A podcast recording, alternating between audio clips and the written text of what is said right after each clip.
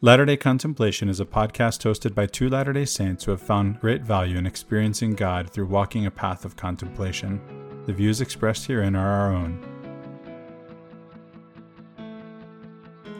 Hello and welcome to Latter day Contemplation. We are your hosts, Riley Risto and Christopher Hurtado. Latter day Contemplation started as an exploration of contemplative practices from many traditions to enhance our discipleship of Jesus Christ. We are by no means experts in the topics we discuss but what we have is an openness to questions, a hunger to discover truth wherever we can find it, and a desire to share in the transformative life of inner peace. We love that you've joined us, and we hope that you find value in this community. Welcome back, everyone, for Latter day Contemplation. I'm Christopher Hurtado. And I'm Riley Risto. Riley, today there's a topic we've been meaning to talk about for a long time perennialism. This is something that, that we, we've wanted to do that we haven't done for whatever reason. And Tom Bogle, who does some editing for the Come Follow Me podcast, our sister podcast, suggested that we do something like this. And we already wanted to do it, so here we are. But thanks to, for, for encouraging us, Tom. And so let's talk about perennialism.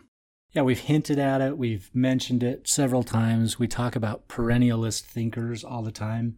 And that's probably because in our own mindset, we're pretty perennial. We, we try to find truth wherever it comes from and adopt it into our own, you know, practice or ethic or discipleship, whatever, and we're kind of agnostic when it comes to where it comes from, right? Yeah, and to kind of further define it, we also believe that it, it all comes from the same place and it all leads back to the same place. It's from God and it leads us back to God. There's many paths, right? Yeah, th- there's my favorite quote from Rumi that I quote all the time, which is there are as many paths to God as there are people on earth. Right. So, what's the history and background of perennialism? Where does this idea or philosophy come from? Yeah, that's a good question. But, you know, first, before we go into that, I've got this quote from Dr. Seyyed Hossein Nasr, who is a living perennialist philosopher, who is a frequent guest speaker at BYU. And uh, he's from the, you know, from the Islamic tradition. He's a, a Sufi. Uh, Sufism would be the, the mystical dimension of Islam. And he has this, I've got this quote where he just gives an encapsulation of what perennialism is. He says, Perennialism sees the universal truth of God in all its forms. It is inclusive, and it is the doctrinal heart of Sufism. Perennialism can remove that fear of losing one's own religious form, for it emphasizes universalism without destroying one's own sacred forms. It emphasizes that the seeker follows his own tradition while seeking the truth in other traditions. It is through active seeking and continually knocking on God's door and waiting that an appropriate path for men and women will emerge. That's rad. I love that quote so much. And I guess the reason I love it is because I can sense, maybe in myself and other Latter day Saints around me, this hesitation to go off into other religious traditions and explore them because we have our own ideas about what God is and what constitutes scripture and so forth. So, for example, we believe in a, a God of body parts and passions, of, you know, bones and flesh and all that stuff, which makes it difficult when you read something like this. It says, well, you know, God in all its forms. And, and immediately it puts a Latter day Saint on the defensive. And what I love about what he says here is he says, you can remove that fear of losing your own religious form. I put in parentheses God for it emphasizes universalism without destroying one's own sacred forms of God or anything else, right? So it, it kind of sets you free to explore without risk because, listen, if you don't like it, don't adopt it. That's fine. But this is just all about exploration and seeing the commonalities and, and the overlaps between religious traditions. And you hit on a key term there, right? Commonalities. This is this is a lot like what the missionaries do. When they're talking to people who aren't familiar with our tradition, they want to share our tradition. What do they do? They listen for what is common in the tradition of of whomever they're speaking with, right? Right. Yeah, I remember when I was taking the discussions myself and I told the missionaries I was Catholic and you know, that was just more of at that point kind of a cultural assignment because I quit going to Catholic church prior to taking the discussions. However, I remember one of the missionaries saying that, oh, you're a Catholic? Well, Catholic's just a Mormon waiting to be baptized again. And I think it was sort of condescending the way that he said it at first, but nevertheless, the way I took it at the time was that there there must be some commonalities between Catholicism and, and Latter Day Saintism. That's the impression you got, and so that's he was able to put out that vibe, right? And you picked up on it. Yeah. And we have we have a lot in common. Let's let's talk about this because we have a lot more in common with Catholics than we do with Protestants. And there's I think it's Bruce R. McConkie and his Mormon doctrine, which the church told him he couldn't call by that title, and he did anyway. And they said that he couldn't because it's not Mormon doctrine. And the first edition of that actually said that the Catholic Church was the the church of the devil, right? Yeah, it was the great and abominable church, right? The great and abominable church. Yeah, uh, that's right. That's right. Yeah. So this gave the impression to a lot of a lot of Latter Day Saints that we don't have anything in common with Catholicism. And then, of course, there's the whole idea that the Catholic Church, that the Great Apostasy comes through the Catholic Church. I find that it's much earlier, and in fact, we, you know, looking at what elders George A. Smith and Parley P. Pratt had to say about it, they find that by the time of the rise of Islam, that just as the Prophet Muhammad claimed, he's restoring truth. So the the great apostasy is already in full swing by that point, according to those guys. That's what seven hundreds, seventh century or eighth century. Uh, six hundreds, yeah, seventh century, early early seventh century, yeah. So going into the background a little bit of perennialism, also known as perennial philosophy or philosophia perennis or philosophia perennis, so, this is a perspective in philosophy and in spirituality that looks at all the religious traditions and sees them, as I mentioned earlier, as sharing this single metaphysical truth. There's behind all these different religions, there's one ultimate reality. And all of the knowledge that we have, whether it's inner or outer, esoteric or exoteric, it comes from that same place. And again, it leads us back to that same place. And this goes all the way back to the Renaissance. And it comes out of this interest that the Renaissance humanists had in Neoplatonism. This starts with Marsilio Ficino. Marsilio Ficino translated Plotinus and Plato into Latin, you know, for his. And by the way, this comes out of these texts come to Italy when the fall of Constantinople happens and a lot of the scholars, who happen to be Christians, by the way, they're Eastern Christians, they come to Italy and they bring these texts with them. And so that's how they get these texts. And Marsilio Ficino's translating them. This is in uh, 15th century Florence. And he's trying to integrate, you know, what he already has with what comes to him. And so he wants to integrate Hermeticism with Greek thought, with Jewish thought, with Jewish Christian thought. So Marsilio Ficino finds that there's this prisca theologia, right? This this idea that that is this commonality, that's this thing that's the same, right? In all these traditions. He's looking for commonalities, right? He's doing just as the missionaries do, focusing on what's the same, not so much and he starts to harmonize. He takes the same takes up the same project as the Muslim philosophers in the Middle Ages when the Christians were busy doing uh, theology and the Muslims were doing philosophy the Muslims were trying to harmonize Plato and Aristotle, who seem to be saying things that are opposite, right? That are, well, they are opposite, but of course, that doesn't have to mean that they're contradictory. And we're going to go more into that later. And so then comes Pico della Mirandola. Have we mentioned him? Pico's, you know, Pico gives this, he has this essay, The Oration on the Dignity of Man, where we get this idea in the West that, and this is something that's related to what we talked about on our last episode with Al Ghazali, this idea that we have in common, we have commonalities with angels, you know, with the highest uh, form on the, the chain of being, and with the lowest, with animals, right? And so that was that was understood that there was this chain of being that goes all the way back to to the Greeks, you know, to antiquity, Plato's time. They had that, but there's this idea that comes out in Pico in the West that we can ascend or descend the ladder, that our place is not fixed. And it looks like he got this idea from Al Ghazali, who we covered in our last episode. And that's because Pico's Hebrew teacher read Al Ghazali, likely read Al Ghazali, I should say. And, and so it's not that Pico read Al Ghazali, but his Hebrew teacher likely did. And this idea probably comes to him through Al Ghazali, well, through his, from Al Ghazali through his Hebrew teacher. And so Pico, he also sees these aspects of this Prisca Theologia in some of the Arab philosophers, in Ibn Rushd, who we know in the Western tradition as Averroes, and in the Quran and in the Kabbalah. So these guys are studying Jewish mysticism too, which is something Joseph Smith will do later too, and other sources. And so then you get this guy, Agostino Steuco, who actually coins the term philosophia perennis, which is the perennial philosophy. So I guess, you know, that's sort of the, the background of it. There's a more popular interpretation we can give that there's sort of this universalism that all the religions point to the same truth, as I said before. And just to interject there, so the universalism you're talking about here is not so much like a soteriological universalism, it's more of a universalism of truth, of ideas. Right? right. Yeah. Right. That's a good point. Yeah. And so then you have the the transcendentalists, right? Like Emerson and Thoreau.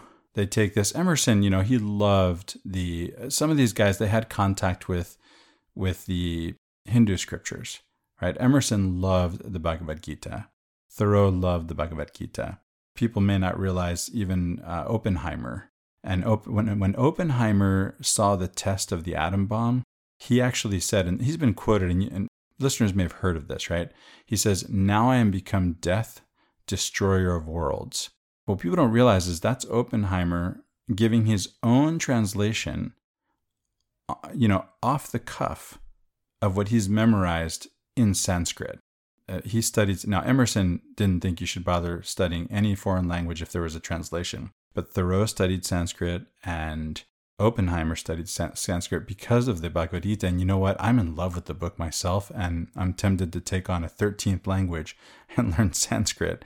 And of course, there's Rumi, you know, Persian. There are all these texts that, that inspire me to learn, not only to go into the text, but to, I always think about them in terms of going into the original texts, you know?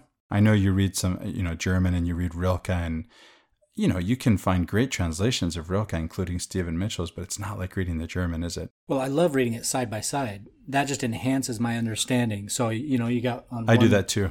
One page, you've got the original German, and then on the other, someone's idea of what that German means. And it does inform and it does help, but I love reading the original too. Sometimes I like reading it, even if I don't fully understand the language. Like, I'm not an expert in Italian. I, I can get along okay, but I love reading original Italian. It has a, it just has a different sound to it when you when you speak it out loud or even just when you're reading it on a page it just feels different. And i'm sure that's the same with every language. So i mean i like i just like reading originals regardless. Yeah i got into italian just like you. I was memorizing songs that i loved without even knowing what they meant even though i was a spanish speaker already and had studied french. And eventually i learned i learned them by heart and i learned the meaning and i went from there and learned more italian so you get this, you get toward the end of the 19th century, the, the Theosophical Society. I have a hard time saying that. Theosophical Society. I want to say this is um, Madame, Madame Blavatsky was her name. That's a little more controversial. And in fact, if we want to get really controversial, there is, there's Guénon. So after World War II, you have this Advaita Vedanta traditionalist school. And, and you have these metaphysicians like Guénon and his disciples. You have Frithjof Schuon, Ananda Coomaraswamy. Uh, some of these guys are, are they're French uh, converts to Islam living in Egypt. You have Martin Lings, who wrote a beautiful biography of Muhammad. Lings was a, um, a Shakespeare scholar teaching English in Egypt. And so he wrote this beautiful biography. It's called, what's it called? It's a biography of the Prophet Muhammad based on the earliest sources, something like that. It's this hero's journey sort of feel to it. It's got this hero's journey sort of feel to it. And so then you get down to well, there's Aldous Huxley. He's considered, he wrote a book, The Perennial Philosophy, and yet things start to get, they start to differentiate a little bit.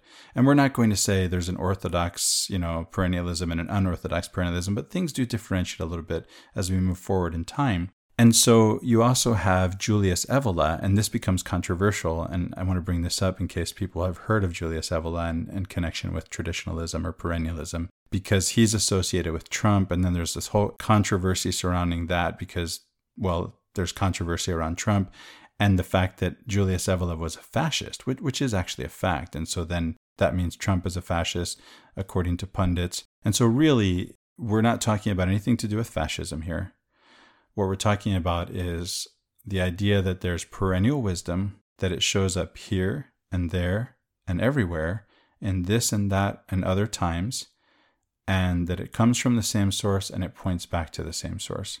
So then there's one more thing to talk about, and that is there going forward, right in time. I've been talking about this chronologically. You have Carl Jung. You have people inspired by Carl Jung in some sense, like Joseph Campbell, who's the mythologist. Carl Jung is the psychologist, right up there with Freud, right? In fact, the two of them were rivals, and it's because actually because because Jung appreciated the the perennial wisdom and Freud didn't. He didn't actually he didn't give any credit to any kind of religious thought or ideas, other than that there were fantasies to oversimplify perhaps Freud a little bit.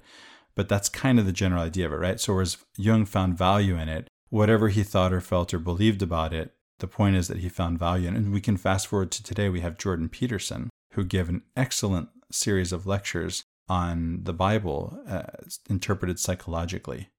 Well, he's essentially utilizing, uh, you know, the the Mircea Eliade route of finding those common threads between ancient belief systems and traditions. And it's interesting. I, I, think we were talking off off the air a little while ago, and and you mentioned, oh, you know, that's because Freud won, and that's why we're where we're at in you know in terms of our the APA, psychiatry, psychology, all that stuff. It really focuses on the non-religious aspects of psychology and psychiatry, and that's because Freud won that debate between you know, and it wasn't a formal debate, obviously, the informal debate, right?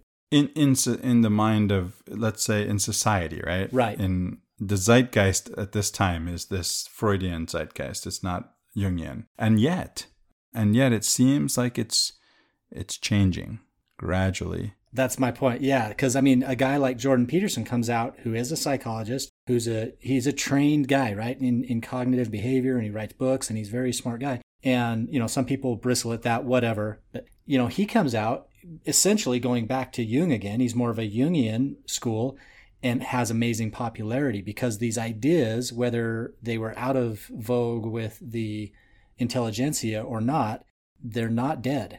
These ideas still resonate with people.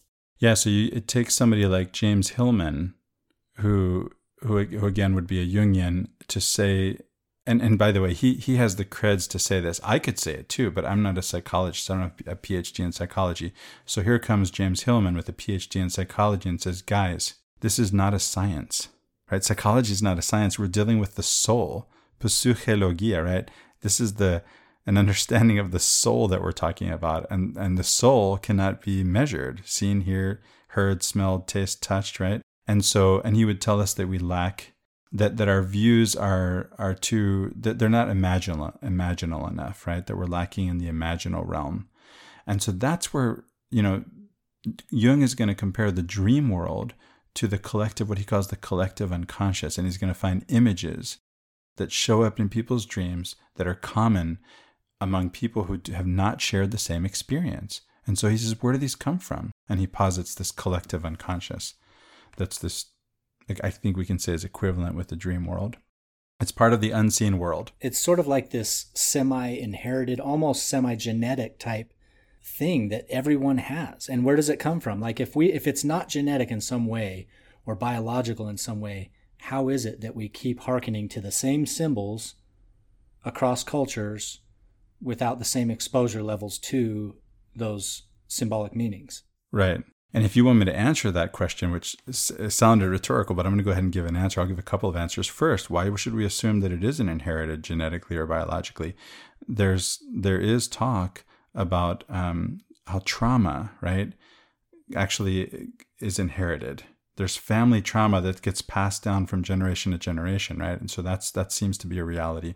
And then if we if we want to say it's it's not, then okay, back to the dream world, right? In the Islamic tradition, there's this idea that when you sleep, your soul returns to God to rest from the world because it gets weary of the world and needs to return to where it came from. It comes from God, it returns to God. Now, we know so little truly about sleep that we don't know that this isn't true. We don't know that it is true, but we also don't know that it isn't true. And seems like a good idea to me. I can I can certainly identify with the feeling. I wish I could go back with my soul to rest. So my body's resting and maybe not resting well, but my that it's comforting to me to think that my soul might go back to God to rest with Him. Well, a third possibility too, of course, is is the way we tell our stories, right? And you guys did a whole episode, you and Shiloh, on this podcast about the stories that we tell, and the way stories are told. And this is again according to Mircea Eliade and his his hypothesis is that all stories that are that have any longevity whatsoever that really last in the human psyche are the ones that conform to the archetypal model and joseph campbell goes into that in detail in the power of myth and I think that's that's compelling, e- even if it's not inherited biologically, even if you know there's no evidence for that genetic type inheritance. There's still the power and longevity of stories across cultures. Now, Riley, we dealt with this. You you brought it up early on, but even after you've already brought it up and dealt with it a little bit, listeners may be feeling uncomfortable uh, about, about about these ideas, right? There's because we have these truth claims and they seem to be exclusive, right? So I'm going to give a definition of truth from Jung, right? There, there are different ways to define truth. Truth claims are not they're they're not like unique to us. Right. There's lots of traditions that make truth claims. And and they're exclusive truth claims. Exactly. So I mean, we're not alone in that, right? And Nasr knows this when he gives that when he says what we quoted from the beginning of the episode. He knows that. Yeah. So let's let's look at a Jungian idea of truth. So one thing I can say before we go into this quote, you know, we think often of truth as correspondence to reality. As a, as a philosopher, I studied different definitions of truth, right? Different ideas about what's meant by truth, but the most commonly understood one by non philosophers is just correspondence to reality. And yet, if we read our scriptures, we don't find correspondence to reality in that way. So, if, if we're getting etiological stories about how things became the way they are that aren't really historical because those ancient writers did not have a way of writing historically the way we do, they did not have archaeology. They did not have an understanding of the ancient languages that, that we got that gave us access to and, and even the mindset, right? The mindset, the Western mindset to even want to do that. Yeah, that's formal, not what they were. They didn't to. have formal linguistics uh, as a as a branch of study. Uh, they didn't know how to study comparative history. Uh, so you're right. I mean, they just didn't have the tools to be able to do that. Or even, the, I, I would say, even the desire. It's it's sort of a Western way of thinking. Sure. If you have this this linear way of thinking, you would think to do something like that. If you have a a more cyclical way of thinking about time, then why would you even go into that, right? It's a different way of thinking. It's like back to Eliade again, this idea of the myth of the eternal return that you actually, that everything happens in a cycle and that you repeat the cycle, whether it's you in your own life or whether it's uh, generations. Uh, the idea that going to the temple, rather than thinking about it, even as Latter day Saints, we can think in terms of not just going to learn about the creation, but to actually return to in the beginning and to actually recreate the world, to actually bring order to the cosmos. Because remember we always have this idea that that there's a microcosm and a macrocosm and that the microcosm is in us and it's a mirror of the macrocosm which is the universe and so we, we can recreate ourselves and bring order to the chaos of our lives. And that's how not in these terms exactly but church leaders do talk about going to the temple to find peace right? And to get away from the world. So it's really this is what we're dealing with right? Well, and one way to uh, to think about this idea of having the one truth is that, that both validates that, but also opens the mind up to the idea that there are multiple approaches to that one truth. Is this is this way of looking at it through the lenses, right? So you say, okay, I've got my lens, and that culture has their lens, and the way we see the truth through our lens looks to us to be the perfect, the only true and living truth that we can approach, right? According to our lens, right?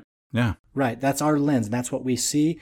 And it makes perfect sense to us. And we can't imagine that any other culture or viewpoint could see things differently.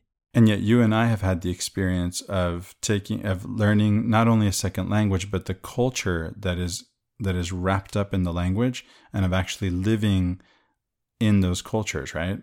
And so you start to get a sense that this isn't the only way to think about it. Like, and, and it's not just, yeah, I mean, it starts with thinking, but it ends up with how you build a house or where you put things, uh, you know, and how things work. It's a completely different way of doing things.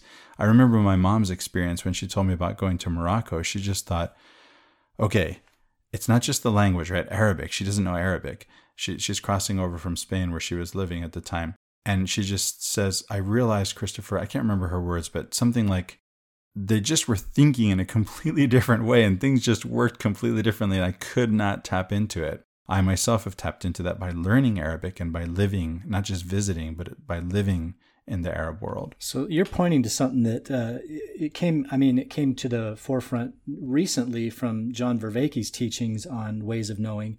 that I think is interesting. I mean, what a lot of times people think of when they think of knowing, knowledge, truth, that kind of stuff is this idea of propositions that something is either true or false, black and white. And we talked about this in a past podcast, I think, but Vervaeke posits that by knowing things from more than one perspective or perspectival knowing, that we start to uh, inculcate and integrate ideas of things that don't necessarily correlate with how we saw them originally through our original lens. And that comes from doing things a different way. So that's procedurally different, right?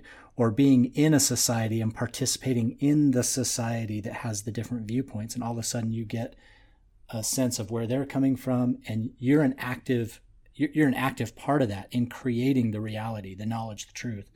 So the Vervaeke's model is called the four P's of knowing, something to look into if you're interested in, in the different ways there. But I know you had something to say about Jung. Yeah, so I'm getting there. So we I had, you know, to respond to what you've just said, I had the experience of what Vervaeke's talking about growing up. So long before I studied Arabic and lived in the Arab world, I grew up bilingual. I grew up bicultural, living, you know, between the United States and Venezuela and learning English and then Spanish both in my childhood. And so I've actually, because of that experience, I've had, I've made it a point to go out of my way to, well, for example, just to make a comparative study of religion. And I've found so much value in studying other religious traditions in terms of understanding my own religious tradition. And this is how it works. So, to go into this Jung quote, I'm going to give sort of a, an encapsulation of it in LDS terms. It's this idea that the truth is round. I, I want to say truth is round. I don't think that's really the LDS terminology, but that's how I think about it. The one eternal round thing?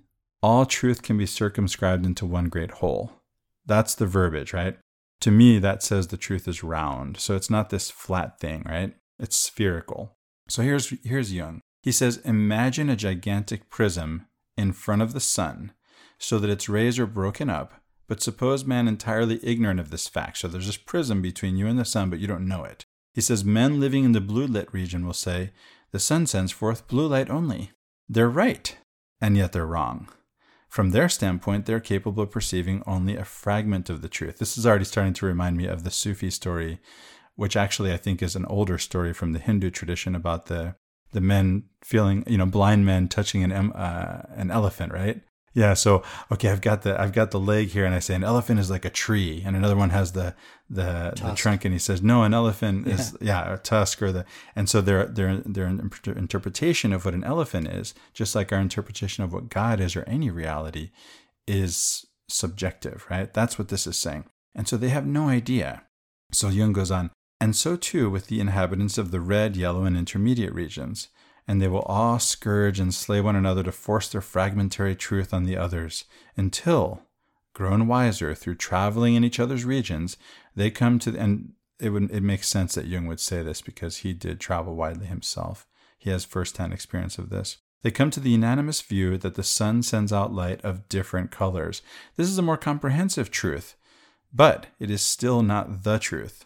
Only when a giant lens has recombined the split up rays, and when the invisible chemical and heat rays have given proof of their specific effects, will a view arise more in accordance with the truth. And men will perceive that the sun emits white light, which is split up by the prism into different rays with different qualities, and that these rays are combined by the lens into a beam of white light. Such a great analogy. Yeah, perfect. So, Riley, why wouldn't this idea of perennialism, why would it perhaps not resonate with Latter day Saints? Let's address some of the possible objections. Well, for one, we, we might feel like we don't have to reach very far because within our tradition, we already have this quote unquote fullness of the gospel, right? And we live in the fullness of the times. And if we've got the fullness of the gospel in the fullness of the times, then there's really no reason for us to go any further, right? We've got it all. So that's one for sure. And then there's the idea that Ours is the only true and living church upon the face of the whole earth. Yeah. yeah. Right, there's that. So let's let's go into these a little bit and and see how we can answer to these objections. Starting with the the second first. How about that? The the true and so living. what would you say to this? Yeah, so what would you say to that? I don't need to look outside of my tradition because my tradition, my church is the only true and living church upon the face of the whole earth. I mean, from that cultural lens, looking through and only seeing that, you know, split up piece of the prism color coming through, they, they're right. That's how they're experiencing it, right? I mean, the truth that they're receiving is the only truth. And it's the only living truth because it's the only one living within them. That's a good answer, Riley. I, I, there's there's another answer, obviously, that's more historical, having to do with you know the Joseph Smith papers and some later revelations about that phrase and its you know sort of 19th century. Yeah. Well, there's so there's a lot of meaning crammed into one verse, right? This verse appears, this idea appears only in one verse in all of the standard works, right? This is D&C 130. That's section 1, verse 30. Can it really hold all that meaning, this one verse? What if we had the second? Uh, this is a one two punch, okay? Here comes the second punch. What if it's a term of endearment? What if I told you Joseph Smith wrote to his wife? He wrote, You must comfort yourself, knowing that God is your friend in heaven and that you have one true and living friend on earth, your husband. Wait a minute. All her other friends are dead? Yeah, that's pretty lonely. Or she doesn't have any friends? What what does he mean by this? You know, I think this is a little bit hyperbolic, right? And and I think it's a term of endearment, which by the way, what happens if we keep reading D&C 1 verse 30? The Lord says, "With which I the Lord am well pleased." It sounds like it's a term of endearment. Sure. Yeah, this idea that I love the church. Isn't it interesting how we've done that as a church though? We've taken this one phrase and we've we've made it a full like doctrinal tenet of the church that this is the one and only true church in which the Lord is well pleased. And it, it has cut us off from so much truth because we believe that we've got it all. And even though intuitively, if you were to ask the average Latter day Saint, do we have all the truth? They're all, all of them are going to say no. But they're not going to they're not going to admit, however, that that, that truth is with some other tradition. They're going to say, well, God hasn't revealed it to us yet. And both are true, by the way. Both are true because God reveals truths to us through, through. the experience of other traditions, right? Exactly. That's one way at least. Yeah, that's one way he does. Yeah, isn't that interesting? Who's to say that the Lord cannot reveal truth to us through another tradition? Yeah, it happens all the time. So we have this other idea then that you mentioned that we have the fullness of the gospel. And I think if we pair that with the fullness of times, then we can see. And, and by the way, I, we got this idea from Michael Wilcox. I, you and I both heard him say this on a podcast. This idea that if you can, if you have the fullness of times and you pair that with the fullness of the gospel, that means the fullness of the gospel includes everything that has come down to us in different revelations, in different traditions up until this day. All of it. Yeah, the way we've sort of interpreted it has been to mean that this specific dispensation we're in right now from 18, you know, 20 on or whenever to now is is the fullness of times. Instead of taking the all-encompassing view of history all the way back as far as we have record and saying that whole thing is the fullness of times no instead we're saying it's from 1820 to 2021 that equals the fullness of times. So I, I like michael wilcox's version much better. It's much more all-encompassing. It opens us up to so much more possibility of exploration and it just makes more sense to be honest yeah, and it's and it's and it's really actually obvious that the fullness of times that this dispensation, even if you think of it as going back to only to the early 1800s, there was no blank slate. We didn't wipe away everything that came before. There may have been some correctives given, there may have been some clarifications given, but everything is included. It's all there. And another thing that, that the fullness of times brings us that we're experiencing, you and I aren't even in the same place, Riley. You're in Utah, I'm in California. We're we're using the internet via Skype, right? And we have access to all of the sacred texts of all the traditions in translation in English. We don't have to we can we can just be like Emerson. We don't even have to learn Sanskrit to read the Bhagavad Gita like uh, you know like Thoreau did. We can just read it in English. And so that's include that's part of it. My friend Mehdi told me though that uh, you, you can't really read the Quran without reading it in Arabic. That that was his that was his opinion. well, okay, so the the Quran this is this is an interesting point because the Quran means recitation. And so if you're reading and it's and it's a recitation in Arabic, if you're reading a translation, that's not the Quran. And if you're and, and if it's a text, if you're not talking about the hearing of it, but if you're talking about a text, that's not even Quran. That's a mushaf. That's a, a codex, right? So we have this idea, you know, it's actually expressed in in Second Nephi, chapter 29. We we see this, right? We see this resistance, a Bible, a Bible. We have got a Bible, and there cannot be any more Bible. What if we had said, we have a Book of Mormon, a Book of Mormon. There cannot be another Book of Mormon. What about the Doctrine and Covenants?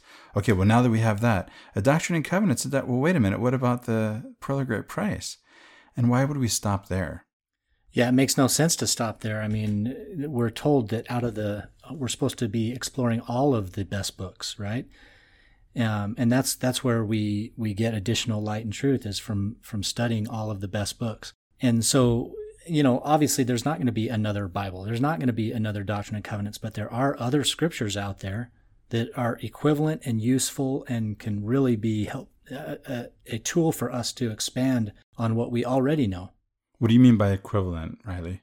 Well, I don't, for me personally, I, I love the Book of Mormon. I love the Doctrine and Covenants, all right? But uh, the more I've studied the Bhagavad Gita and as I've read the Dhammapada and the Tao Te Ching and, and the Quran, there's so much truth in all of those. And so why wouldn't I treat them all as I treat scripture? Yeah, another idea in our tradition is that there are other scriptures that we don't know of.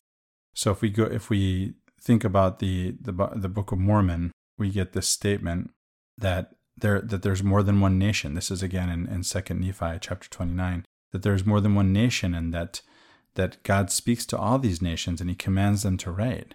And so to read from the verse here, we can say, Wherefore, because that ye have a Bible, ye need not suppose that it contains all my words, neither need ye suppose that I have not caused more to be written. So God has caused the Vedas, the Upanishads, the Bhagavad Gita, the Dhammapada, the Analects, the Tao Te Ching, the Quran, the, the sacred texts of the Sikh tradition, the Adi Granth, to be written. He's inspired men, and this is well, and he's very he's very specific. I mean, he, he's not saying that all of the scriptures are coming out of the Western world, out of the you know European American uh, tradition. He, he's saying, "I'm commanding all men, both in the east and in the west, and in the north and in the south, and in the islands of the sea." He, he's taking in the totality of our planet and saying everyone has their piece of truth that God reveals to him.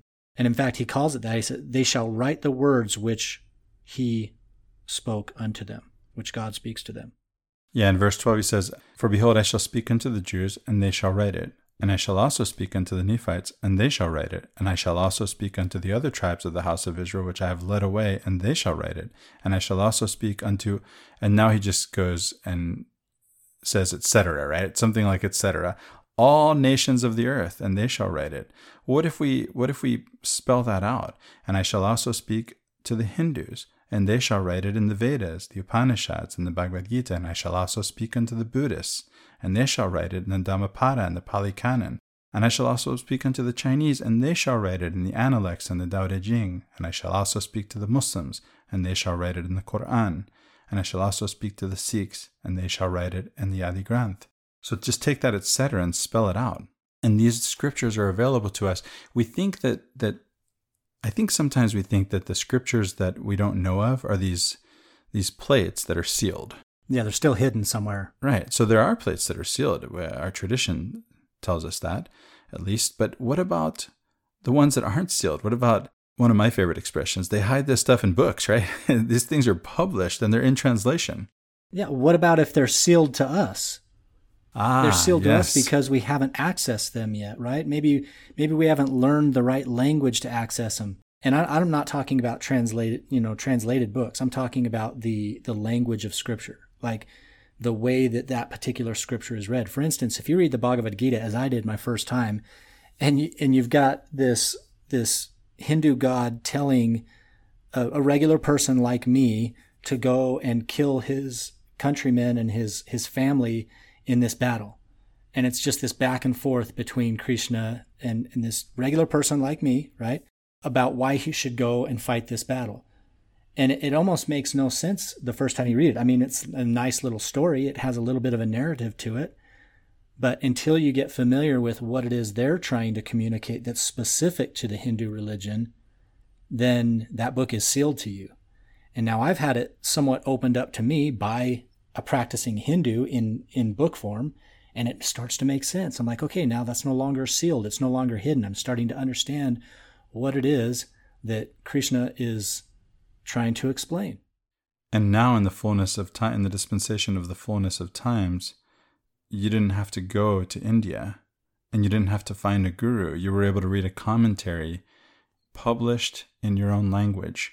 So you brought up this idea also from our scriptures, Riley, from D&C 88, verse 118. As all have not faith, seek ye diligently and teach one another words of wisdom. Yea, seek ye out of the best books words of wisdom. Seek learning even by study and also by faith. Surely, Riley, the sacred texts from the east and the west are among the best books. And why is that? I, I found that to be true. Yeah, because they contain words of wisdom, and God commanded them to be written. And surely when God says, teach ye one another out of the best books, if if we've already posited that the best books include those of other traditions, why would we assume necessarily that it's only Latter day Saints teaching Latter day Saints? Teach ye one another. I think of all of humankind teaching one another. And, and a verse comes to mind from the Quran that says, O humankind, we created you from male and a female, from a male and a female, and we made you races and tribes for you to get to know each other. There's this idea in Islam that God could have made us all of the same race and tribe, and He didn't. And He did it on purpose. He made us of different races and tribes so that we could get to know each other and so that we could teach one another. And he actually, there's also this idea in the Quran of vying with each other and doing good works. Instead of worrying about who has the true doctrine, it's okay, take your doctrine and show me the fruits right? We should vie with each other in good works. If we're going to compete on something, let's not compete on having the right beliefs. Let's on compete, compete on having the best fruit. And what a world that would be, where, where everybody's in that competition rather than the one we have. And then we have prophets starting from Joseph Smith and on, down to our own time. We recently had elders Bednar and Gong speaking at a conference on Islam at BYU, letting us know that the church is going to be putting out a pamphlet on Islam and that Latter day Saints should get to know the Islamic tradition. Why? I don't even know. They didn't even say why. I mean, I know I can give my own answer because it's because it's done so much for me. It's been really important to me. You have scholars in our tradition too. Daniel C. Peterson, one of the uh, a great scholar of Islam and an author of an academic book on the life of the Prophet Muhammad. When George Albert Smith spoke, on Islam. He said, you can't really get a good, you know, an honest telling of the life of Muhammad in English. You just can't. It's just not out there because everything's polemical. Well, in today's world, we have a Latter day Saint scholar who published a biography of Muhammad with, uh, with an academic press. This is an honest telling uh, that, that was acceptable to, uh, to academia, right? that was acceptable to scholars all over the world, including Christians uh, like himself. But let's go back to Joseph Smith, Riley. Well, as we know from from some of the studies that we've done about Joseph Smith, he he had teachers of other traditions because within the school of the prophets, for instance, he wanted to expand the amount of knowledge that they had amongst the leadership of the church, and so he had a, a Jewish rabbi that could teach them Hebrew, and they studied the Kabbalah. And of course, he had leadership of the church that went and studied some of the Masonic uh, fraternal traditions and, and joined the Masons. Um, I don't know how deep they got into that, but there was certainly an exploration type mindset when it came to the leadership of the church. And I, I just want to mention because you you brought up Daniel C. Peterson, I think this is an interesting question to ask. You know, for those who are somewhat threatened by the idea of going out and studying these other religions and incorporating some of the truth that you find there, can you imagine, just ask yourself this question rhetorically, can you imagine someone like Daniel C. Peterson or Hugh Nibley, for example, or B.H. Roberts or, or some of these, you know, great LDS scholars, can you imagine them being intimidated or scared by studying some of these other traditions? And, and, you know, they wouldn't be who they are if they didn't branch out into some of these other religious traditions and try to find those commonalities, those, those perennial truths that are buried deep within all of the traditions. That's what made them who they are in terms of their reputation as as scholars was the the willingness to reach outside their own tradition, right? Yeah, Riley, how would you answer to someone who says, "Yeah, but that's Daniel C. Peterson. That's Hugh Nibley, they're they're somehow qualified. What what qual- what qualification do we need? Well, yeah, but I would say Daniel C. Peterson. Yeah, th- these folks. I mean, they grew up like you and I did. I mean, they, they weren't scholars at six years old. At some point in their life, they got interested in something, and they pursued it, and they learned from it, and they incorporated it. They integrated those ideas into their own, and they used them. It was useful to them, and they just weren't intimidated by it. So I, I mean, we can say, oh, I'm too far along, you know, I'm in my mid 40s or whatever, and th- there's nothing that I can find there that would be of any use. Well, okay, if you're going to take that tack, go ahead. But you just can't make a great case that we ought to shy away from that stuff because of some influence that it might have on you that you're scared of. Like, it's it's very clear that there is useful knowledge to be had there, and and we have every incentive to go out and explore it, just like these these famous you know LDS scholars have. Yeah, let me give another answer without disagreeing with you. Certainly, they weren't born scholars. Now they did become scholars. So what about that? So my answer to that would be, what did what did Joseph Smith learn from the Lord about the Apocrypha? What do you need to go into the Apocrypha? Did he need to translate it? Because when when Joseph Smith was making his what we call the Joseph Smith translation, he had the question, apparently, he had the question of whether to translate the Apocrypha. And he was told he didn't need to do that because, well, it's already translated, but that was true of the rest of the Bible too. It's interesting because the Apocrypha starts to disappear from the King James Version of the Bible during the time of Joseph Smith's youth. So he probably grew up reading from the Apocrypha in his Bible. I can't I can't say that with certainty because it's right around that time that it starts to disappear. The apocryphal writings start to disappear from the King James, all editions of King James Bible on both sides of the Atlantic. But he did have this question, and so what does the Lord say? What do you need to go into these other writings? Which, by the way, there's a tradition in latter in latter in the Latter Day Saint tradition of going into these books, and it happens cyclically. Cyclically, I know that right now, just from on an this is anecdotal, but I just know people who are reading the Book of Enoch, so called, where there really isn't a Book of Enoch. There are the books of Enoch, right? And certainly Nibley did. And he found a, there's so many things that are part of our tradition that can be explained or that can be related to or that are already present in those books that are not part of our canon, but that used to be part of the, the, the Christian canon and still are actually for some, obviously for Catholics, they're part of the canon. But what did the Lord say? He said, All you need is the Spirit. There are truths in them, and you can find them through the Spirit. And by the way, there are things that aren't true. And so the Spirit is the guide. And it's interesting that the Lord says this about the, the Apocrypha, is the way it's written. But it seems to me, considering that the process of canonization is somewhat arbitrary, this is the way we should read all scriptures. And we're taught that, right? We're taught that we should read the scriptures by the Spirit. And so we can take that same Spirit and we can read the scriptures and other traditions in the same way. You know, I would say that, you know, you got the pseudo epigraphical books that are kind of the between the Old Testament and New Testament, and then you've got the Apocrypha. And I think there's a common thread between those books and what we have in our canon today, and that is that most of those books have some kind of a mystical element to it. And a lot of that was was like shunned at a certain period of time within Christianity. We don't want any of the mysticism.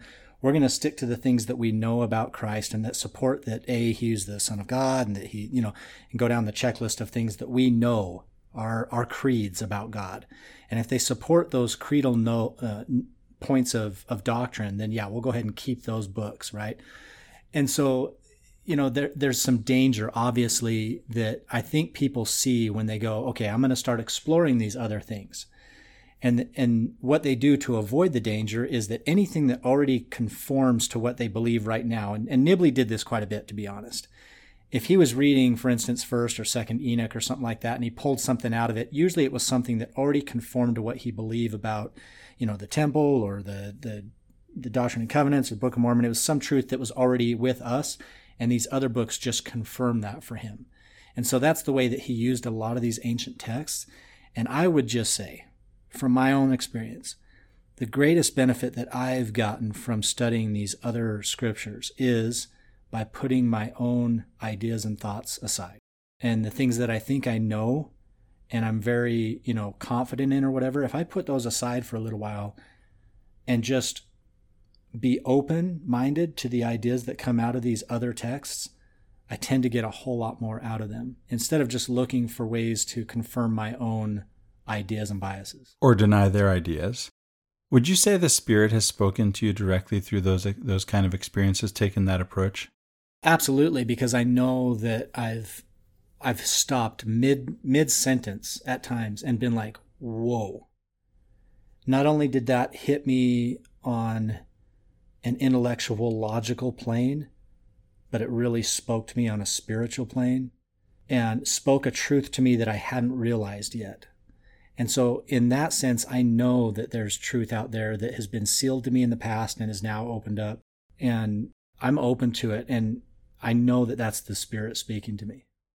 I've had the same experience, Riley. And, and furthermore, those truths that I've found in those other texts, right, from outside of my own tradition, they've confirmed to me the truths, or not just confirmed, again, we've talked about that already. This idea, rather, that they have explicated, that they've made they've helped me to understand my own tradition. Studying another tradition has helped me to understand my own tradition. So let's go beyond Joseph Smith and, and move forward in time a little bit. And, and you've got this pretty well known quote from Brigham Young that it, we see used a lot, especially in the circles we run in. And it says, I want to say to my friends that we believe in all good. If you can find a truth in heaven, earth, or hell, it belongs to our doctrine. We believe it, it is ours, we claim it. And that doesn't mean we claim it exclusively. This isn't that, you know, only true and living type assignment that we give to this truth. We claim it as our own we because it belongs to God and God gives these truths to everyone. And so I love this because it's not so exclusive. Um, it's still a truth claim. It's saying that there is truth in this thing that we've learned, but it doesn't have to, the Genesis doesn't have to be within our own church or tradition for it to be true. Yeah, I know there's there's a quote that comes to my mind from the Prophet Muhammad, from the Hadith, from the sayings of the Prophet Muhammad, and that is very similar to the Joseph to the Brigham Young quote. He says, "Wisdom is the lost property of the believer. Wherever he finds it, he is most deserving of it." So it's the same idea, right? Of of searching, and in fact, the Prophet Muhammad said, "Seek knowledge even unto China." You know, there's something else that comes to my mind. Another quote from Joseph Smith, and that is this idea that because when you said whether the truth would be in heaven, earth, or hell from from Prophet Brigham Young, it reminded me of Prophet Joseph Smith saying, "I see no faults in the church, and therefore let me be resurrected with the saints, whether I ascend to heaven, or descend to hell, or go to any other place. And if we go to hell, we will turn the devils out of doors and make a heaven of it." I love that quote. Yeah, it almost has this "come what may" type feel to it, like hey, as long as I've got my friends with me and I've got God's truth with me, I don't care what physical place I'm in. Mm. Well, and it's this very daring approach of I, I'm going to look for truth, and if it takes me to hell, then I'm going to turn out the devil and make a heaven of it. Yeah. Well, so you can move forward again, and you've got George Albert Smith, and he was a he was a big proponent of some of the ideas coming out of out of Islam as well, and and Parley P. Pratt the same, right? Well, there are these two these two speeches that they give that uh, Latter Day Saints are generally unfamiliar with, and it's it's hard to you know you can't you can search the general the journal of discourses online, but you have to actually use the old spelling of Muhammad M A H O M E T. And if you do this, you'll find there's two discourses, one by George Albert Smith, one by Parley P. Pratt. George Albert Smith, and this is this is something that we know from what he says at the end of his speech. He apologizes for having launched into this long history of the Islamic tradition that he just obviously did off the cuff. And then Elder Parley P. Pratt gets up and he says, No apologies, let's talk about this some more. So he also didn't have planned to talk about this. And then he goes into it. So one of the things that's most impressive about George Albert Smith is how much he knows about the Islamic tradition at this point. Yeah, both of them, in order to just be able to do that off the cuff. Exactly. Yeah, you know how it is today where people uh, can't even point to the Middle East on a map sometimes, right? It's different. so, the things that I pulled out of those discourses that were most interesting to me, and maybe it's just a little bit of confirmation bias because it, it, it speaks to what we're talking about. And, you know, we've gotten away from this, this assignment or calling Muhammad a prophet within the church. We, we like to say that there's inspired men, but we, we always stop short of calling them prophets But George Albert Smith and Parley P. Pratt didn't stop short of that. They in one one part of the quote it says about 600 years after Christ a prophet rose in Arabia by the name of Muhammad. Muhammad continued preaching there was nothing in his religion to license iniquity or corruption. He preached the moral doctrines which the Savior taught to do as they would be done by and not to do violence to any man nor to render evil for evil and to worship one God. And I love this next part too that I pulled out of here. Now this man descended from Abraham and was no doubt raised up by God on purpose to scourge the world for their idolatry. I mean, to me, this is not mincing words at all. He, he's, he's calling Muhammad what he is. He's saying he's a prophet and he was raised for a specific purpose. Yeah, in the first quote you read, we could understand it as he's saying, you know, he called himself a prophet and I'm calling him a prophet, right? But by the time you get to the second quote, there's no doubt that George Albert Smith really does think of him as a prophet. And so that really is different from from the the the way that the church talks about inspired men, but doesn't call them prophets. And I appreciate you bringing that out.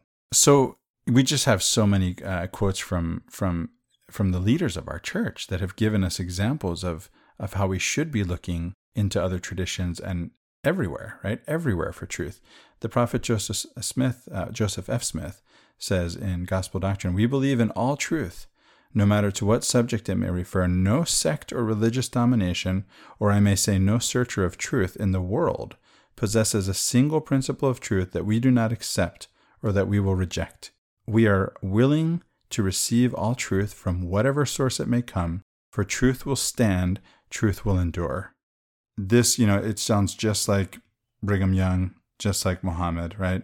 The same concept, the same idea that that we take truth from wherever we can find it, and it's and we own it. We accept it It's as ours. We recognize it as ours.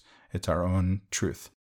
So we've already talked about some of the scholars in our tradition, but I just wanted to go through and point out that there are scholars both academic and amateur. There is such a thing as as being an amateur, right? One who loves scholarship and, and who is an either an independent scholar or a non-academic scholar. And and we have them in our own tradition who are interested in and engaged with and and sharing what they learn from those other traditions. We mentioned already Daniel C. Peterson, who engaged with Islam in that way. We mentioned Hugh Nibley before him, who engaged with Judaism in that way. And then we have Phil McLemore, who we've, we've had on the podcast, who engaged with the Hindu tradition and who practices and teaches meditation and has written some excellent articles on Hinduism from a Latter day Saint perspective, or should I say, on Latter day Saintism from a Hindu perspective. You be the judge. Read the articles, they're on Sunstone, they're excellent. And then we have Thomas McConkie, who, by the way, is in dialogue with, with Phil McLemore. And Phil and I actually have the same dialogue because I find a lot in Buddhism that speaks to me. And Phil finds more in Hinduism, and there are differences. And so we engage in this conversation in the, in the end, where he's arguing for Hinduism and I'm arguing for Buddhism. We're both strengthening our, strengthening our own Latter day Saintism. So I think what I want to convey, and, and maybe what I get the most out of this conversation, is that amongst all the paths that are out there, they they all generally point in the same direction and they have a lot of commonality. And if we're really to come together in kind of this idealistic Zion type society, that that diversity held together by the commonalities that we can find with each other is what's going to create a worldwide type Zion. And so as I study and and open up to these other traditions i'm doing it with that mindset of how can i use this stuff to relate better to my brothers and sisters throughout the world of any tradition or culture. And as i do that i just find that my my heart swells with love. Like i have a higher capacity um, to relate and love those i come in contact with regardless of their background or context or tradition or culture. And it just makes it easier for me to actually follow christ. I love that, and and it speaks again to what elders Bednar and Gong recently said, in in, in inviting us as Latter Day Saints to get to know our Muslim brothers and sisters better. Riley, there's one more thing that I that I wanted us to talk about that we haven't talked about, and that is that sometimes we look at the truths from other traditions, especially as Westerners, when we look to the East, and the truths seem opposite, don't they? They seem opposite. Yeah. And, and, I think we can even say that they are opposite. But here's the thing as Niels Bohr, the, the physicist, put it Niels Bohr says, the opposite of a fact is a falsehood. And so that's when we get into beliefs we think, I have the right belief, you have the wrong belief. But he says, the opposite of one profound truth may very well be another profound truth. So, yes, the East and the West have opposite ideas, but what if these are two sides of the same coin? What if these truths aren't in opposition to one another? They're two sides of the same coin. And what if, what if in getting to know one another, as God says we should in the Quran, right? This idea that He made us of different races and tribes, that we actually complete that, right? That we have both sides of the coin and we come we become complete as humanity. It's the yin and yang, right?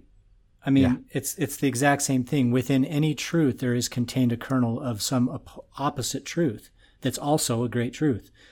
And I think that's a great way to wrap up this conversation because if we can start to see this, what we've kind of set up as a battle of opposites, if we can start seeing them instead as complementary instead of adversarial, then I think that we open ourselves up to learning a whole lot more and becoming a more complete person. Um, I, in, in an upcoming episode, we're going to be talking about the divine feminine, and this is sort of just like a little teaser. And but it, it touches on this same idea that in order to become a fully complete, integrated, whole person, we start we need to really incorporate the opposites in within our own character, with, within our own psyche. We need to see those opposite truths as part of a whole truth. Yeah, this is what Jung called the mystery of conjunction, mysterium conjunctionis. Riley, this has been a great conversation. I appreciate you taking the time with me. And thank you. Yeah, I've enjoyed it a lot. And, and, and thanks to our listeners for being with us too. For Latter day Contemplation, I'm Christopher Hurtado. And I'm Riley Risco. Have a great week.